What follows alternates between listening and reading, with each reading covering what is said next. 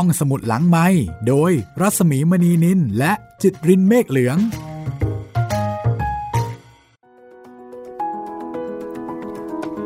สวัสดีค่ะ ได้เวลาของห้องสมุดหลังไม้เปิดทำการอีกครั้งหนึ่งแล้วกับตอนที่ 12 ของหลายชีวิต บทประพันธ์ของหม่อมราชวงศ์คือกริชปราโมทสวัสดีคุณจิตริน สวัสดีครับพี่หมีครับ วันนี้เราจะมาจบเรื่องของละม่อม ครับผม ลูกสาวของนางละมุน ที่เราเล่าอย่างไม่เป็นละม่อมนะครับ เราเล่าอย่างจงแจ้งไม่ได้ถูกจับกลุ่มโดยละม่อมด้วย ครับผม ปกติแล้วคุณละม่อมนี่ก็มักจะเป็นฝ่ายตำรวจนะคะ ใช่ครับ เก่งมากเลย ในเกือบเกือบๆทุกคดีละม่อมเป็นคนจับกลุ่มนะคะครับแซวๆกันอยู่จับกลุ่มโดยละม่อมละม่อมนี่ใคร แต่ว่าในเรื่องนี้ละม่อมเป็นคนที่น่าเห็นใจ เท่าที่อ่านมาทั้งหมดเนี่ยนะคะ ดูจะไม่ค่อยมีความสุขเท่าไหร่โหจริง ๆ ต้องบอกว่า ถ้าเทียบกับพันนีนะพันนีเนี่ยแม้ว่าจะเป็นผู้หญิงขายบริการครับ แล้วก็เอ่ออะไรล่ะ โดนแม่ขาย โดนแม่ขาย ก็คือขายมาตลอดชีวิตถูกสุดท้ายก็ขายตัวเอง ใช่แล้วก็ถูกตบตีครับ แต่อย่างน้อยๆเนี่ยพันนีก็ยังมีช่วงชีวิต มีอิสระทางความคิดและมีความสุข ครับคือมีความสุขในแง่ที่ว่าเขาสามารถจะทำอะไรตามใจตัวเองได้ อย่างน้อยก็กำหนดชีวิตตัวเองได้อ่าแต่ว่าละม่อมเนี่ย เท่าที่อ่านมาแทบจะไม่มีช่วงไหนเลย เรียกว่าเป็นที่มีความสุข โอ้เป็นไพร่ในเรือนเบี้ยของแม่ขตัอวงเองแม่ตัวเองนะคะยิ่งยิ่งแล้วหนักเข้าไปใหญ่เพราะว่าไม่สามารถที่จะปลดแอกได้เลยครับก็เพราะว่าคำว่าแม่มันคำเพราะเป็นแม่ครับ แต่ว่าตอนนี้ค่ะ ซึ่งเป็นตอนจบจะมีทั้งความสุข และความทุกข์ความสุขครั้งเดียวในชีวิตของละม่อม นั่นก็คือการมีคนรักค่ะ ครับผม วันนี้ละม่อมจะมีแฟนนะคะ มีคนมาชอบค่ะ แล้วก็ชอบจริง ๆ ด้วยนะ ชอบแบบรักจริงหวังแต่งครับ แต่ว่าจะได้แต่งกันหรือเปล่า ลองติดตามฟัง แล้วคุณฟังอาจจะสงสัยนะคะว่าอ้าวแล้วนางละมุนล่ะนางละมุนจะเป็นยังไงนะกับชีวิตความสัมพันธ์ ระหว่างแม่ลูกที่ดูจะไม่ค่อยผูกพัน คือผูกพันกันแบบ ด้วยความทุกข์ชีวิตของนางละมุนจะเป็นยังไง ชีวิตของละม่อมจะลงเอยแบบไหนถึงได้ไปอยู่ในเรือลำนั้นนะคะ คือจากแม่ไปยังไง จะทิ้งแม่เอาไว้ยังไงทำไมถึงไปอยู่ในเรือลำนั้น ถ้าพร้อมแล้วนะคะ เดี๋ยวเราไปติดตามกันเลยค่ะ ครับ กับเรื่องราวของลำม่อม ลูกสาวของ นางละมุนค่ะ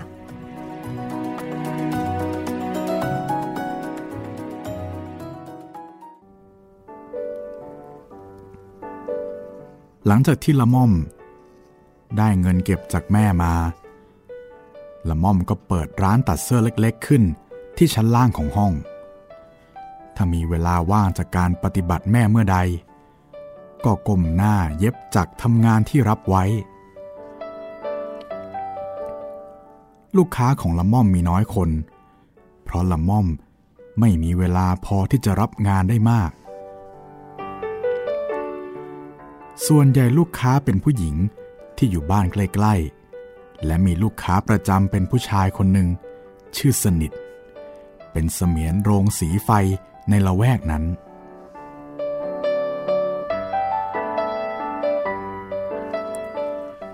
สนิทเป็นชายหนุ่ม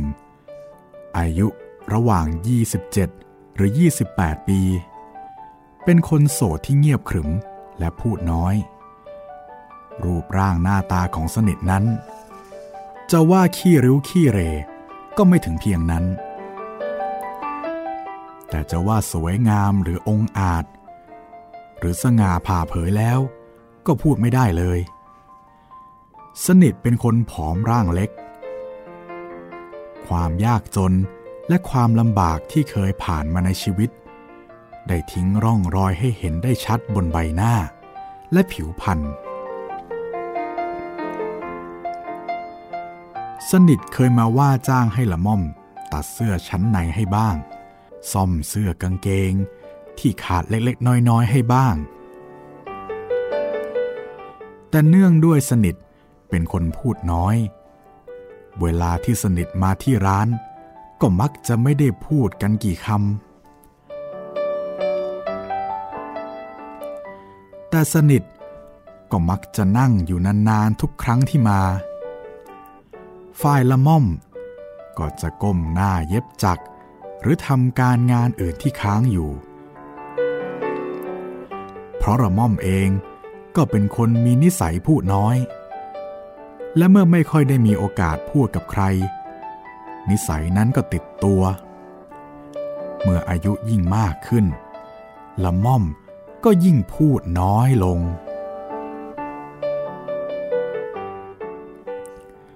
เมื่อสนิทได้เริ่มมาที่ร้านแล้วหนหนึ่ง สนิทก็มาอีกเสมอ และสนิทมักจะนั่งอยู่หน้าร้าน นานเข้าละม่อมก็รู้จักสนิทดีพอ ที่จะรู้ว่าสนิทยังเป็นโสด ไม่มีครอบครัว ไม่มีพ่อแม่พี่น้อง พอเรียนจบมัธยมหกก็ต้องออกทำงานเสมียนเลี้ยงชีพ แต่ตลอดเวลามานี้ สนิทใช้เวลาว่างเกือบทั้งหมด ศึกษาเล่าเรียนหาความรู้ด้วยตนเอง มีหวังว่า จะหางานทำได้ใหม่ มีรายได้ดีกว่าเก่า และมีหลักฐานต่อไป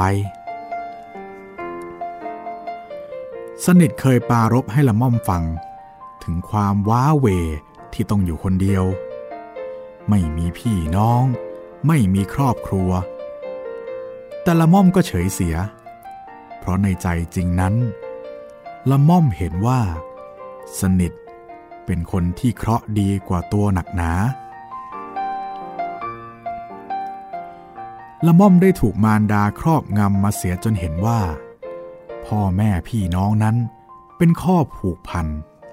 เป็นภาระอันหนักที่น่าสะพรึงกลัวในชีวิต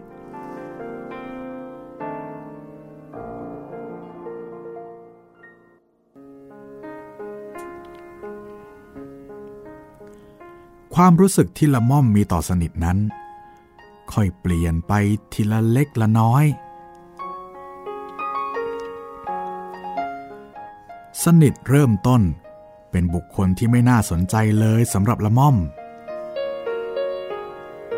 แต่เวลานี้กลายเป็นคนที่น่าสนใจคนหนึ่ง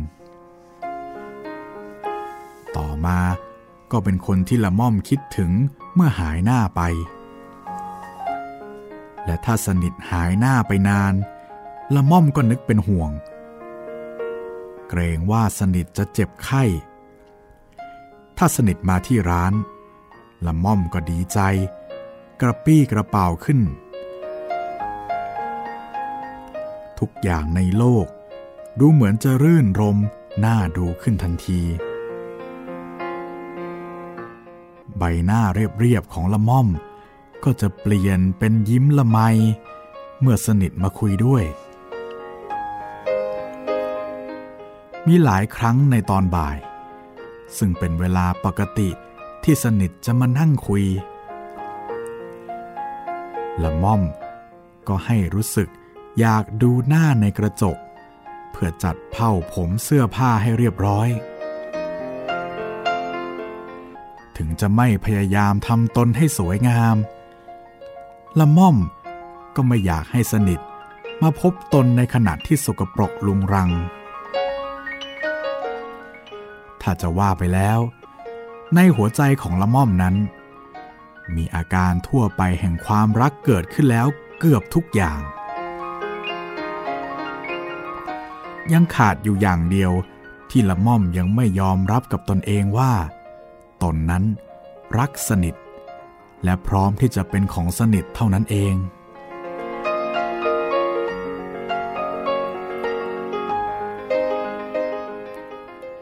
การที่ได้รู้จักกับสนิท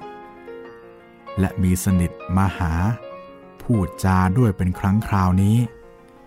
ทำให้ละม่อมมีความสุขได้มาก เป็นความสุขครั้งแรกที่ละม่อมได้รับ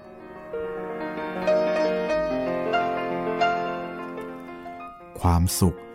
อันเกิดจากความรู้ตัวว่า มีคนอื่นในโลกที่สนใจในตน ความสุข อันเกิดจากการวิสาสะ ที่มิได้มีการเห็นแก่ตัว หรือการเรียกร้อง แต่ขณะเดียวกัน ความสัมพันธ์อันเกิดขึ้นใหม่นี้ ก็นำความทุกข์มาให้มาก หลังจากที่นางละมุนผู้เป็นแม่ ได้จำใจควักเงินให้ละม่อมไปลงทุน หารายได้เพิ่มเติมมาเลี้ยงตนแล้ว การเรียกร้องของนางละมุนก็ดูจะเพิ่มเติมมากกว่าเก่า ข้อเรียกร้องที่เพิ่มขึ้นมิใช่แต่เพียงทางวัตถุ เช่นปริมาณของเหล้าที่นางละมุนขอให้ละม่อมหามาให้เพิ่มเติมขึ้น และอาหารของกินต่างๆ ที่นางละมุนนั่งกินนอนกินอยู่ตลอดวัน แต่ยังมีการเรียกร้องทางใจเพิ่มเติมขึ้นมาก เพราะทุกครั้งที่ได้เห็นหน้ากัน ซึ่งเรียกได้ว่าเกือบตลอดวัน นางละมุนจะพูดจายกบุญคุณที่ตนมีต่อลูก ให้ละม่อมฟังอย่างซ้ำซากและยืดยาว จนบางครั้งละม่อมเอง ซึ่งอดทนมาได้ตลอดชีวิต ก็รู้สึกว่าเกือบจะอดทนไม่ไหวอีกต่อไป ในตอนแรกที่สนิทมาหาละม่อมนานๆครั้ง นางละมุนก็ยังไม่ได้สงสัย แต่ทุกครั้งที่ได้ยินเสียงคนมาพูดที่ห้องข้างล่าง นางละมุน ก็จะต้องถามว่าคนที่มาหาเป็นใครมาจากไหน แต่พอนางละมุนรู้ว่าสนิทมาหาเป็นประจำและบ่อยครั้ง นางละมุนก็แสดงให้ละม่อมเห็นว่า ตนไม่พอใจอย่างหนัก จนละม่อมรู้ว่า พอสนิทกลับแล้ว ความสุขที่ได้รับชั่วครู่ จะต้องกลายเป็นความทรมาน บีบรัดหัวใจจากน้ำคำของแม่ตัวเอง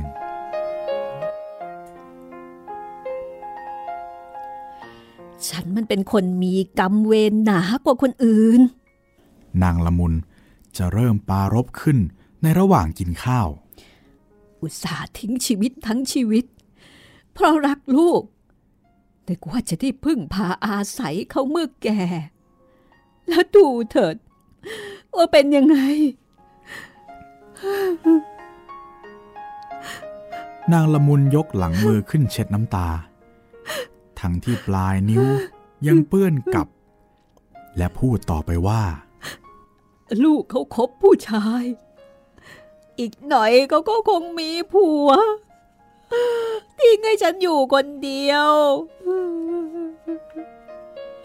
ถ้าฉันยังไม่แก่หรือไม่เจ็บไข้ ฉันก็ไม่ว่าอะไรหรอก พอจะกัดฟันทนต่อไปได้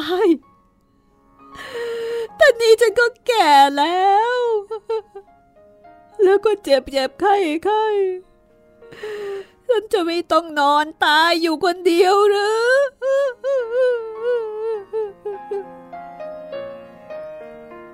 แม่เอาอะไรมาพูดก็ไม่รู้ ฉันยังไม่ได้รักใครกับผู้ชายพายเรือที่ไหนสักที อีลูกอากาตันยูนึกรือว่าเองฉลาดคนเดียว คิดว่าคนอื่นเขาโง่เง่าหูหนวกตาบอดกันหมดหรือไงคบผู้ชายมาคุยถึงในห้อง แล้วก็นึกว่าใครเขาไม่รู้ เองไม่รักแม่กันแล้วไป อีกหน่อยจะได้เห็นดีกัน คอยดูไปเถอะ มีลูกไม่มีพ่อขึ้นมาเมื่อไร น้ำตาจะเช็ดหัวเขา แม่ก็พูดไม่อายปากบ้างเลย ฉันบอกแล้วว่าฉันไม่มีอะไรจริง ๆ แม้แต่จะนึกจะคิดก็ไม่เคยช้าช้าช้าไม่คนผิวบาง เขารู้หรอกไม่เอ่ยว่าคนอย่างหล่อนน่ะหน้าบาน ถึงได้วิ่งตามผู้ชาย จนคนเขาเห็นกันหมดแล้ว นี่แม่เตือน ยังจะมีหน้ามาด่าว่าแม่ของตัวหมดยางอายแล้วสินะ ไม่นึกเลย ว่าจะได้ลูกยักษ์ลูกมารมาเกิดในท้อง รู้อย่างนี้ ก็จะไม่อุ้มท้องมันมาให้เสียเวลา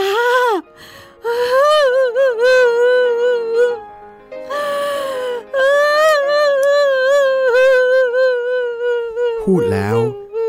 นางละมุน ก็ล้มตัวลง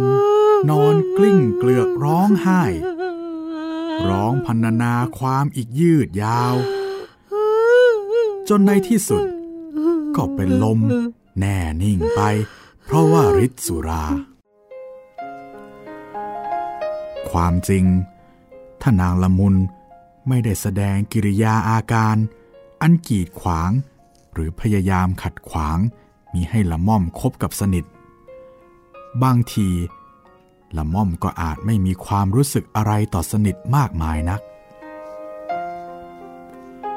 แต่ความเห็นแก่ตัวของแม่ของตน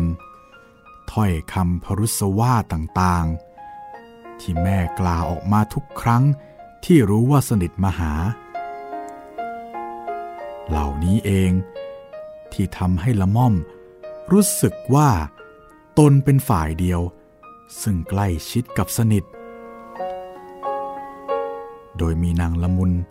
เป็นศัตรูอยู่อีกฝ่ายหนึ่ง ความรู้สึกใกล้ชิดเช่นนี้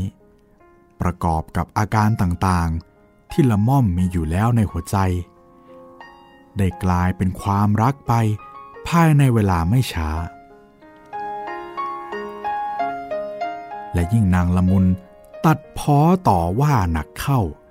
ความรักนั้นก็ยิ่งรุนแรงขึ้นทุกที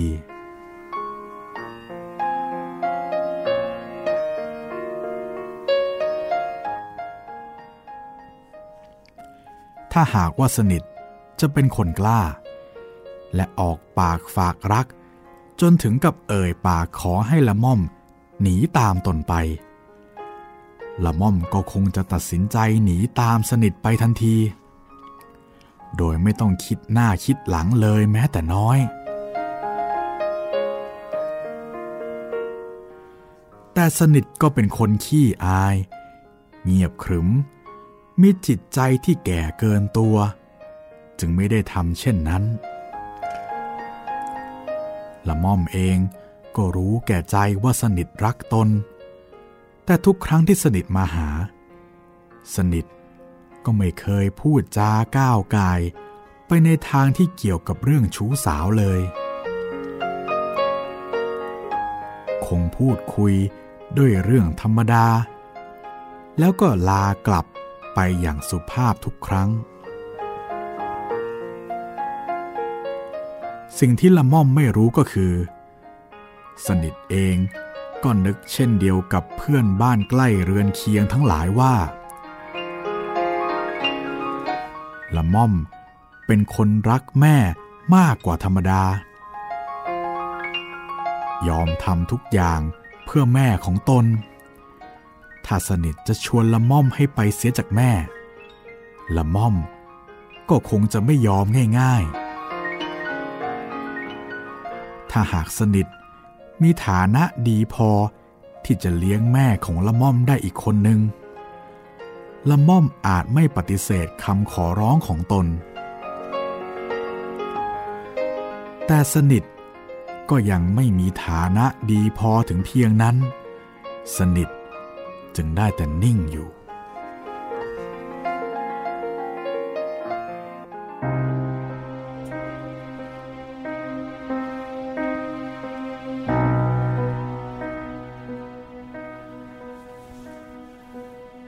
วันหนึ่ง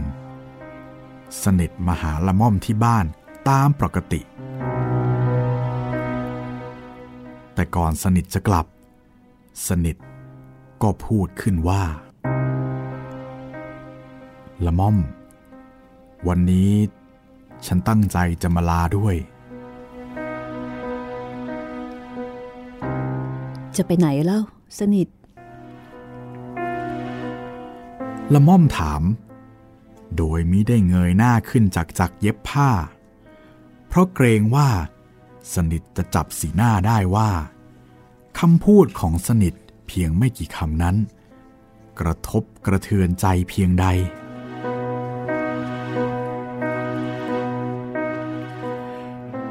ฉันจะไปกรุงเทพ อยู่ที่นี่ไปก็เท่านั้น ฉันจึงจะไปกรุงเทพ เที่ยวลองหางานทำดู เผื่อจะได้งานที่ดีกว่านี้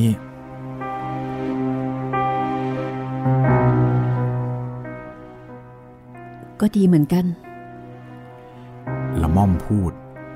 เพราะไม่รู้ว่าจะพูดอย่างไรถูก วิชาความรู้ที่ฉันเรียนเอาเอง ก็พอจะทำงานที่ดีกว่านี้ได้ เออฉันนึกว่า ถ้าเผื่อต่อไป ฉัน ฉันลืมตาอ้าปากได้ทำงานมีเงินเดือนมา ฉันจะ ฉันจะ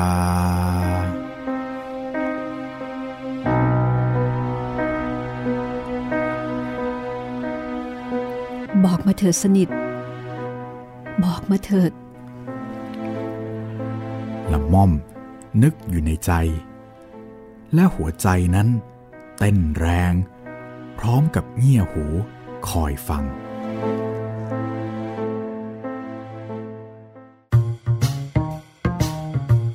ห้องสมุดหลังไม้โดยรัสมีมณีนินและจิตรินเมฆเหลือง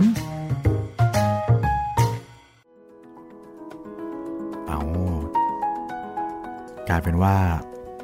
ไม่ยอมบอกว่าตัวเองก็ชอบกัน ก็เป็นคนพูดน้อยด้วยกันทั้งคู่ ครับแหมบ้านนี้นี่ถ้าเกิดลงเอยกัน บ้านคงจะเงียบดีพิลึกเลยละม่อมก็ไม่ค่อยพูด อีตาสนิทนี่ก็ไม่ค่อยพูด ก็เข้าสังคมไม่เก่งทั้งคู่นะครับ ก็ดีนะ อาจจะดีก็ได้นะพี่ แต่ว่าอยู่แบบกันแบบเงียบสงบดีมาก แต่ในอนาคตมันจะเป็น toxic relationship หรือเปล่า ปัญหาก็คือจะได้อยู่ด้วยกันหรือไม่เท่านั้นแหละใช่ไหมครับเพ ราะว่าปัญหาหนักในตอนนี้ปัญหาหนักหนักจริง ๆ ด้วย ใช่ คือน้ำหนักเยอะด้วยก็คือแม่ของละม่อมครับนางละมุน ที่ก็ดูท่าทางว่าไม่น่าจะชอบสนิทละคือจริง ๆ ต้องบอกว่าแม่ของละม่อมเนี่ยคงไม่ชอบใคร เลย เลยที่จะมารักลูกแล้วก็แย่งความรักความสนใจไปจากลูกอ๋ออาจจะมีเงื่อนไขถ้าอีกฝั่งหนึ่งรวยมากเลี้ยงตัวเองไหว อาจจะมีแววอืมอันนี้ก็คิดแบบละครไทยครับเดี๋ยวเรามาติดตามกันต่อนะคะว่า สิ่งที่ละม่อมอยากได้ยินเนี่ยคืออะไร อันนี้มันเป็นช่วงเวลาสำคัญมากของผู้หญิงและผู้ชายในตอนที่เริ่มต้นคบกันนะ คือครับเป็นช่วงที่กำลังดูดูๆกันอยู่ ยังไม่รู้ว่าอีกฝ่ายคิดยังไงกับตน แล้วก็จะเอายังไงกับตน จะทำยังไงกับตนต่อไป นี่ถ้าเป็นสมัยนี้ผู้หญิงก็อาจจะถามไปแล้วก็ได้อ่าใช่ตรงไปตรงมาใช่ไหมครับแต่ว่าสมัยก่อนเนี่ยผู้ชายต้องเป็นคนออกปากอืมผู้หญิงต้องนั่งคอย คอยว่าเขาจะออกเหนือออกใต้ แต่ถ้าเกิดผู้หญิงจะเป็นฝ่าย พูดออกไปเอง มันก็ออกจะผิดธรรมเนียมของยุคนั้นสมัยนั้นครับ และยิ่งเป็นละม่อมด้วยแล้ว อ๋อยิ่งยากเลย กลัวดอกพิกุลจะร่วงหรือไง เพราะว่าปกติก็ไม่ค่อยพูดอยู่แล้วใช่ไหมใช่ครับ และยิ่งเรื่องนี้นี่ตัดสินใจลำบากด้วย และที่สำคัญคุณผู้ฟังก็คงอยากรู้ว่า แล้วนางละมุนล่ะอ๋ออันนี้เรื่องใหญ่ นางละมุน นางละมุนจะเป็นยังไงนะคะ และเหตุใดละม่อมจึงได้ไปอยู่ในเรือลำนั้นอ่าเข้ากรุงเทพไปเพราะอะไร เพราะว่าเรือลำนั้นเนี่ยเป็นเรือที่เข้ากรุงเทพ เอ๊ะ หรือว่า จะใช่อย่างที่หลาย ๆ คนคิดหรือเปล่า นึกเอาไว้ในใจก่อนนะคะครับลองเดาเอาไว้ก่อน นี่คือชีวิตของละม่อมค่ะ คุณผู้ฟังสามารถติดตามห้องสมุดหลังไม้ห้องสมุดที่ไม่มีทางปิดเอ่อไม่มีวันปิดนะคะ จะบอกว่าไม่มีทางปิดนี่ยังไม่กล้าพูด ขอให้เป็นเช่นนั้นครับ คือไม่มีวันไม่มีเวลาปิดใช้คำนี้ก็แล้วกันครับนะคะ เปิดตลอด 24 ชั่วโมงค่ะ แล้วก็สามารถที่จะเข้าใช้บริการได้หลายช่องทางด้วยกันนะคะ ครับผมนอกจากทางเว็บไซต์แล้วก็แอปพลิเคชันของไทย PBS Podcast แล้วนะครับ ยังมีทาง Spotify Google Podcast Podbean แล้วก็ทาง YouTube นะครับ แล้วก็ถ้าหากจะติดต่อสื่อสารพูดคุยกับพวกเราก็ 3 ช่องทางเลยนะครับ ทั้งทางแฟนเพจ Facebook ไทย PBS Podcast แฟนเพจของพี่หมีรัศมีมณีนิน แล้วก็ทาง YouTube ก็คอมเมนต์ไว้ใต้คลิปได้เลยนะครับ คุณสุริชยา บอกว่าอันนี้เขียนมาทางกล่องข้อความของเพจรัศมีมณีนินนะคะครับคุณสุริชยานี่ก็เป็นคนรุ่นใหม่ที่เป็นนักอ่าน แล้วก็อ่านแบบละเอียดวิเคราะห์วิจัยนะคะ อย่างน่าสนใจทีเดียวมักจะมีมุมมองใหม่ ๆ มาคุยกันอยู่เสมอ ล่าสุดคุณสุริชยาบอกว่า สวัสดีครับ พี่รัศมี ผมฟังเรื่องฮันดิบาลจบแล้วนะครับโอ้ส่วนตัวไม่ค่อยอินแนวสงครามรบพุ่งเท่าไหร่ครับ แต่ก็ประทับใจตอนจบนะครับอืมผมชอบการแสดงน้ำใจระหว่างแม่ทัพฮันนิบาลและสกิปิโอแอฟริกานูสไม่ว่าจะเป็นการพูดคุยกันอย่างชื่นชม อย่างมีศิลปะ หรือแม้แต่การปกปิดที่พนักสุดท้ายให้แก่ฮันนิบาลอืมเพราะไม่อยากรบกวนชีวิตบ้านปลายด้วย จบเรื่องนี้ข้อคิดที่ดีก็คงเป็นเรื่องของการอยู่ผิดที่ผิดเวลานะครับ ครับ คนดีถ้าอยู่ในที่ที่ไม่ดีจุดจบก็คงน่าเศร้าแบบฮันนิบาลลองคิดว่าถ้าฮันนิบาลอยู่ฝั่งโรมฮันนิบาลน่าจะเป็นฝันร้ายของคนทั้งโลกได้เลยนะครับ ครับ คงติดปีกได้มากกว่านี้เยอะเลยกนะลายเป็นเสือติดปีกเลยคราวนี้ค่ะ แต่ว่าเท่าที่เป็นอยู่เนี่ยฮันนิบาลก็กลายเป็นฝันร้ายของโรมแทนนะคะครับผมอยู่ชั่วระยะเวลาหนึ่งอาเจเจนะคะ เจเจ ก็เขียนมาคุยทุกวัน สวัสดีครับเจค่ะเจ วันนี้ก็บอกว่า เจเจ ดูสามก๊กแล้วครับ อ๋อที่เคยแนะนำไปก่อนหน้านี้หรือเปล่า น่าจะใช่ น่าจะใช่ บอกว่าเจดูสามก๊ก2538 และภาคไทยของไทย PBS 2552 ครับอืมดูล่วงหน้าแล้วครับ คือล้างคอรอโจโฉหรือเปล่าครับเนี่ย สงสัยดูหลายสำนวนนะคะ ครับผม หลายสำนวนหลายเวอร์ชั่น ล่าสุดก็บอกว่าสวัสดีครับพี่หมี วันนี้หลายชีวิตคนที่4 วันนี้เจงดฟังสดนะครับ เพราะเจไม่ว่างครับ เจฟังย้อนหลังนะครับ ได้เลยครับ ไม่ว่าจะฟังย้อนหลังหรือฟังสดก็ยินดีต้อนรับทุกคนนะครับ น้องเจเจ เป็นแฟนรายการแบบสด อันนี้สดเป็นส่วนใหญ่ แล้วก็แห้งเป็นส่วนใหญ่กว่าด้วยพี่ บางครั้งนี่น้องฟังวันละหลายคลิปหลายตอนเลย อ๋อ คือฟังสดด้วย ใช่ แล้วแล้วก็ไปเก็บแห้งๆตอนอื่นๆด้วย ใช่ครับอ่าบางวันนี่ผมลืมอัปโหลดนี่ ถึงขั้นมาตามกันเลยทีเดียวอ๋อน้องเจเจก็เป็นมอนิเตอร์ให้กับเราด้วยนะคะ ครับผม เอาละเดี๋ยวเราไปติดตามกันต่อเลย ครับชีวิตของละมุน เออละม่อมครับ ละม่อมแล้วก็ละมุนด้วย ครับผม เพราะว่าไปด้วยกัน กระทบซึ่งกันและกัน เดี๋ยวมาคอยฟังคอยลุ้นนะคะครับว่าสนิทจะจะอะไร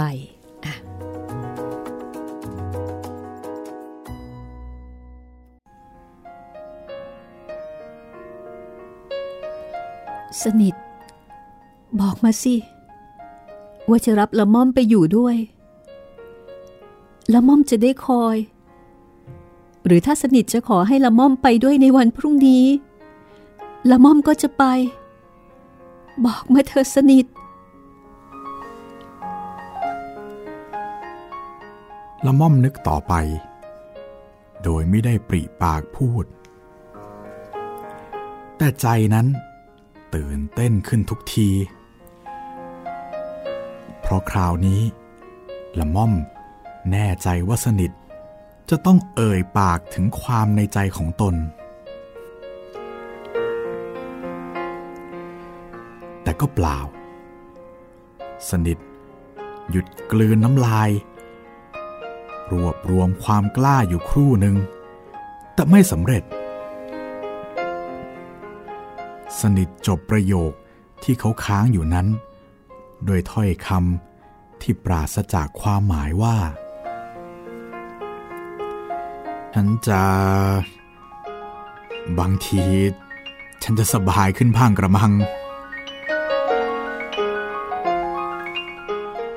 เพียงเท่านั้นเอง แล้วสนิทก็ลากลับไป รุ่งขึ้นอีกวันหนึ่ง สนิทก็ลงเรือไปกรุงเทพ ความหวังทั้งหมดของละม่อม และความสุขที่ยังเหลืออยู่บ้างชั่วครั้งชั่วครู่นั้น ก็ดูเหมือนจะหลุดลอยตามสนิทไป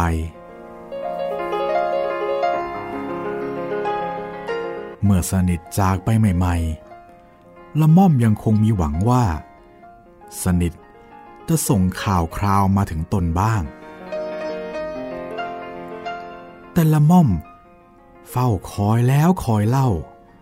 สนิทก็เงียบหายไป ละม่อมหาได้รู้ไม่ว่า สนิทได้มีจดหมายมาถึงตนสองฉบับ แต่จะเป็นกรรมเวรอันใดของละม่อมเอง หรือของนางละมุนผู้มารดา หรือของสนิทก็ตาม บุรุษไปรษณีย์ผู้มาส่งจดหมายสองฉบับ ในระยะเวลาที่ห่างกันนานนั้น บังเอิญนำจดหมายมาส่งในเวลาที่ละม่อมไม่อยู่ ไปธุระเสียที่ตลาด นางละมุนจึงเป็นผู้รับจดหมายนั้นไว้ และฉีกออกอ่านดู เมื่ออ่านแล้ว นางละมุน ก็ซุกเอาจดหมายนั้น ไว้ใต้เสื่อที่รองที่นอน และเฉยเสียไม่บอกให้ละม่อมทราบ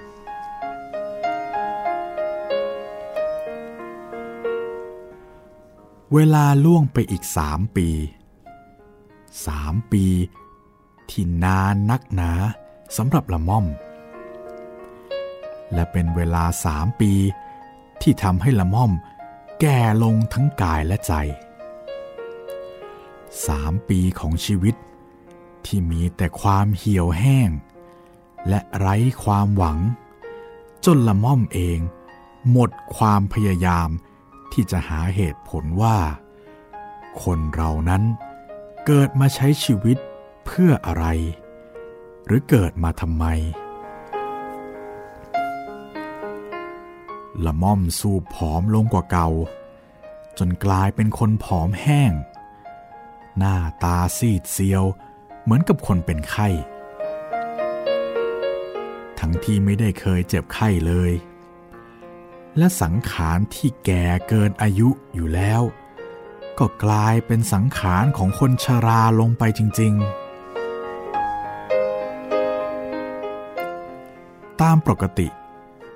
นางละมุนไม่ยอมให้ละม่อมเข้าไปปัดกวาดทำความสะอาด ในบริเวณใกล้ๆที่นอนของตนในห้องชั้นบน เพราะนางละมุนอ้างว่าจะทำเอง ผลที่เกิดก็คือ บริเวณรอบๆที่นอนนางละมุนนั้น รกรุงรังเป็นนิดทำให้ละม่อม รู้สึกรำคาญตารำคาญใจอยู่เสมอ วันหนึ่ง นางละมุนลงไปอาบน้ำในตอนสาย ละม่อมบังเอิญมีธุระขึ้นไปหยิบของข้างบน เห็นที่นอนของแม่ รกรุงรังนัก ก็เปลี่ยนความตั้งใจเดิม เข้าไปพับที่นอนเลิกเสือขึ้น คิดว่าจะปัดกวาดให้สะอาดสักครั้ง ก็พบจดหมายเก่าคร่ำคร่า จนกระดาษเป็นสีเหลืองสองฉบับ วางคู่กันอยู่ใต้เสือเวลาที่ล่วงไปแล้วทำให้น้ำหมึกที่เขียนจ่าหน้าซองไว้นั้น จางลงไปบ้าง แต่ก็ไม่จางหมด ถึงกับทำให้ละม่อม ไม่สังเกตว่าจดหมายสองฉบับนั้นจ่าหน้าซองถึงตน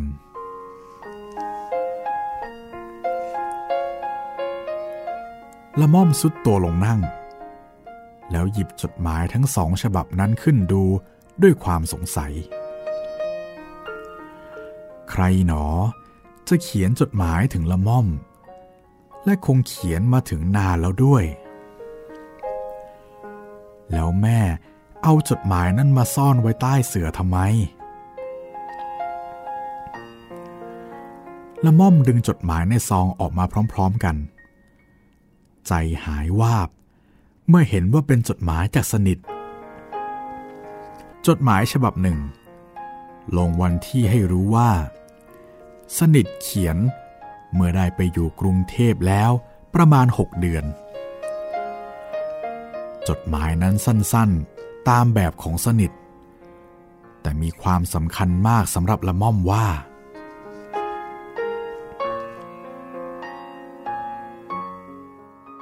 ละม่อมที่รัก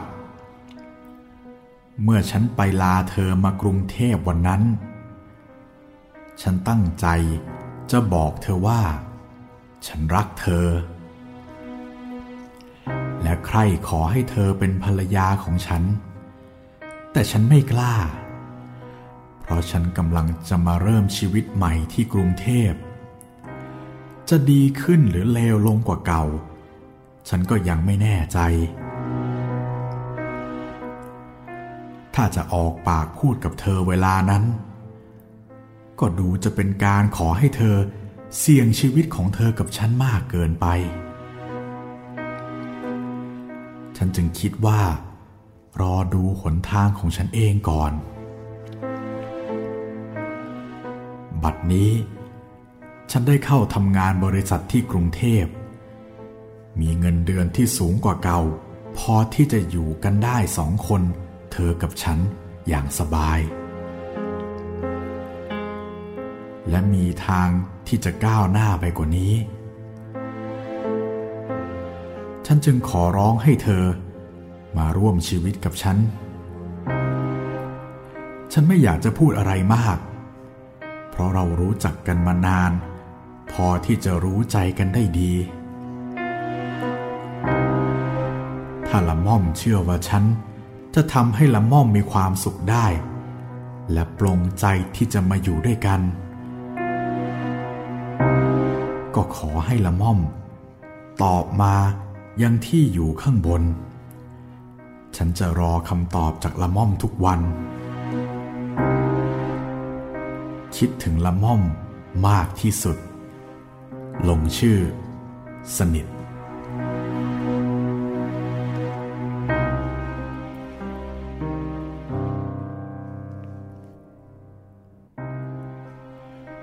จดหมายอีกฉบับหนึ่ง เขียนในเวลาต่อจากฉบับแรก ไปอีกปีกับหกเดือน มีข้อความที่สั้นไปกว่าเก่า และมิได้เท้าความถึงเรื่องเก่าเลย สนิท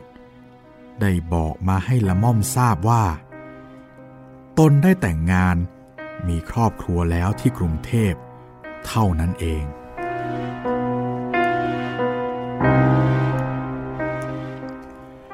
ละม่อมนั่งนิ่งอยู่กับที่ ความรู้สึกทั้งปวง ชาไปจนสิ้น เหมือนกับว่า มีใครเอาของหนัก มาทุบลงที่สมองอย่างแรง เสียงนางละมุนผู้เป็นมารดาหอบหายใจขึ้นบันไดมาข้างหลังช้าโอ้ยเหนื่อยๆละม่อมนั่งนิ่งเฉย ไม่ได้เหลียวหลังไปดู ขนลุกเกลียวทั้งตัวอืม เมื่อใจนั้น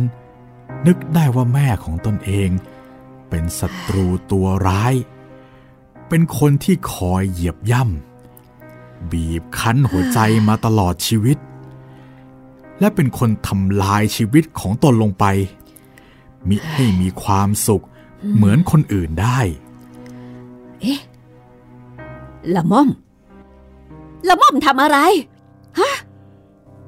นางละมุน พูดละล่ำละลัก ด้วยเสียงดังเกือบเป็นเสียงตะโกน เมื่อเห็นลูกสาว นั่งมองจดหมายสองฉบับนั้นอยู่นางละมุนรีบเดินเข้ามาใกล้ๆ เนื้อตัว ไหน กระเพื่อม ไหนและดูสิ หอบหายใจอย่างแรงทำอะไร เมื่อเห็นลูกสาวยังนั่งนิ่งไม่เหลียวมามอง และไม่พูดด้วยโอ้ยนางละมุน ก็ร้องขึ้นดังโอ้ยๆว่า โอ้ยเหนื่อย จะเป็นลม แล้วก็ทอดตัวลงนอน แน่นิ่ง ตั้งใจจะให้ลูกสาวเข้ามาแก้ไข แต่ละม่อมก็ยังนั่งนิ่งอยู่ที่เก่า ไม่กระดุกกระดิก ตายังคงจับอยู่ที่จดหมายสองฉบับ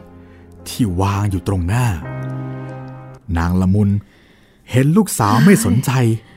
ก็ฟื้นจากเป็นลมด้วยตนเอง เมื่อฟื้นแล้ว ก็นอนอยู่ที่เก่าใกล้ๆตัวละม่อม แล้วก็เริ่มปล่อยน้ำตาให้ไหลออกมาเนืองนอง พลางเริ่มพันนาบุญคุณ และความเสียสละต่างๆ โดยถ้อยคำซ้ำๆซากๆยักที่ละม่อม ต้องทนฟังอยู่ทุกวี่ทุกวัน เสียงแม่ของตนสะอึกสะอื้นทำไมต้องมามีลูกเป็นยักษ์เป็นมารเสียงแม่ พันนาด้วยถ้อยคำที่โอดครวญแต่เต็มไปด้วยความเห็นแก่ตัวอีลูกอักตันอยู่ ดังอยู่ไม่ขาดระยะไม่ สนใจแม่และเสียงนั้น เริ่มจะเบาๆ และมีท่าทีว่า จะดังขึ้นเรื่อยอีลูกใจร้ายๆละม่อม อีลูกใจร้าย รู้สึกตัวเหมือนกับว่ามีเส้นได้ หรือเส้นลวด ที่ถูกขึงจนตึง อยู่ในตัวมาเป็นเวลานานนักมันไม่สนใจแม่ เส้นเส้นนั้น ถูกขึงให้ตึงเข้าทุกที โอ้ยเหนื่อย ตึงเข้าทุกที เหนื่อยในที่สุดอีลูกอักตันยูอีลูกอักตันยูก็ขาดลง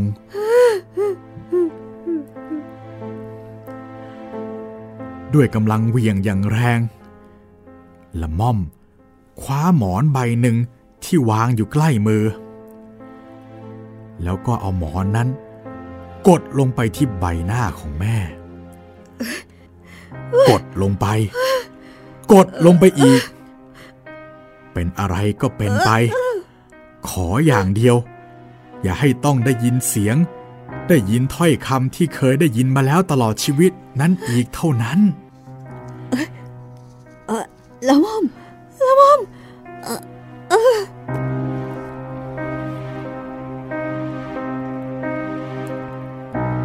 เสียงนั้นเงียบไปเป็นปลิดทิ้ง นางละมุน ดิ้นคลุกคลักอยู่ครู่หนึ่ง แต่ละม่อม ก็ยังคงกดหมอนั้นไว้ ลงไปด้วยกำลังแรง ที่ไม่รู้ว่ามาจากไหน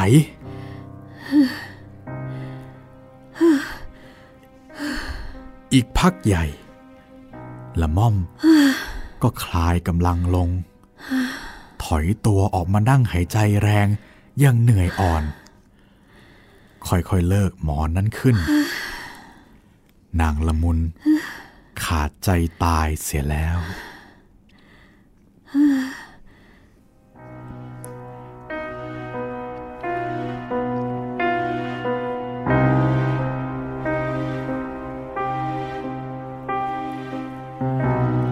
ละม่อมนั่งพัก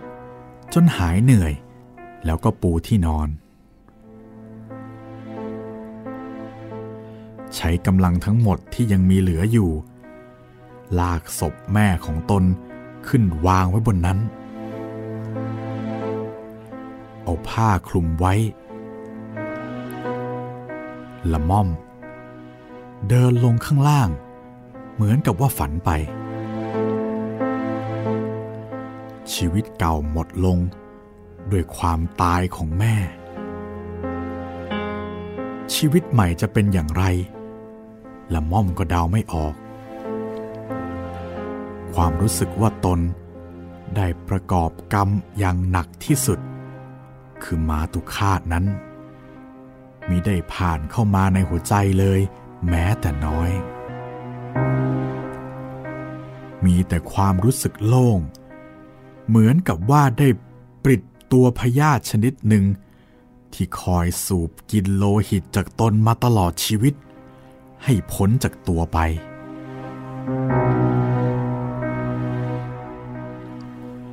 เมื่อละม่อม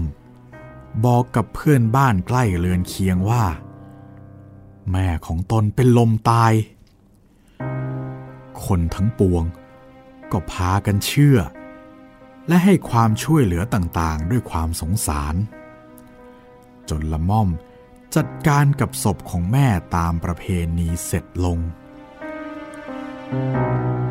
ละม่อม เซ้งห้องที่อยู่ ได้เงินพอที่จะอยู่ได้เฉยๆไปหลายเดือน แล้วละม่อมก็เก็บของส่วนตัวเล็กๆ น้อยๆ ใส่หีบ ลงเรือค่ำจากบ้านแพน บ่ายหน้าสู่กรุงเทพ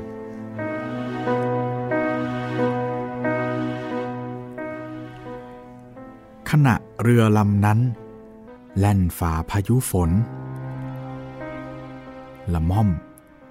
ก็นั่งมองออกไปในความมืด ด้วยหัวใจที่ว่างเปล่า ชีวิตของละม่อมในอดีต ไม่มีอื่นนอกจากความว่างเปล่า ชีวิตในอนาคตนั้น ก็มีแต่ความว่างเปล่าอีก จริงอยู่ละม่อมตั้งใจจะไปหาสนิทที่กรุงเทพ แต่สนิทก็มีเมียเสียแล้ว จะมีอะไรให้ละม่อมได้ ใครจะวินิจฉัยได้ถูกว่า เป็นบุญหรือเป็นกรรมของละม่อม เมื่อเรือลำนั้นล่มลงทำให้ชีวิตอันว่างเปล่า ทั้งในอดีต ปัจจุบัน และอนาคตของละม่อมนั้น อันตรธานไป ท่ามกลางเสียงฝนกระหน่ำและเสียงพายุที่พัดโหมอยู่อย่างน่ากลัวในความมืด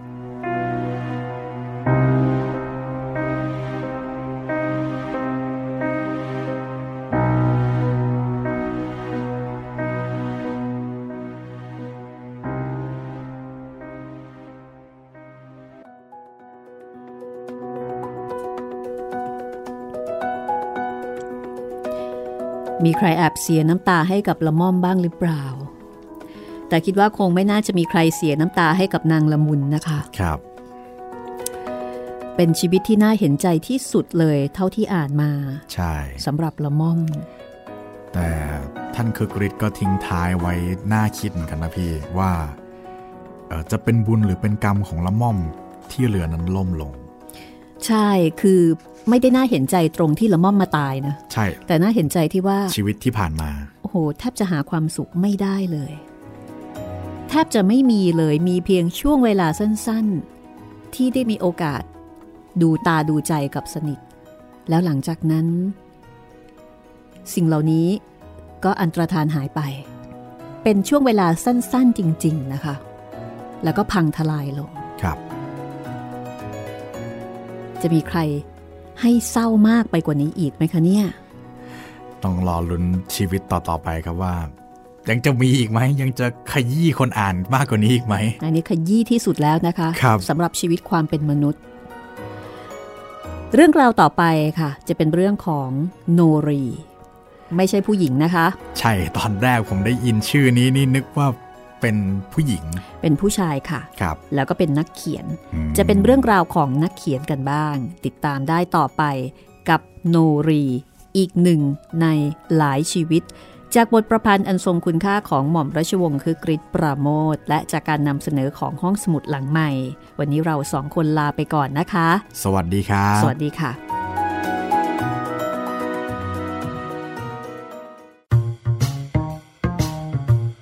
ห้องสมุดหลังไม้โดยรัสมีมณีนินและจิตรินเมฆเหลือง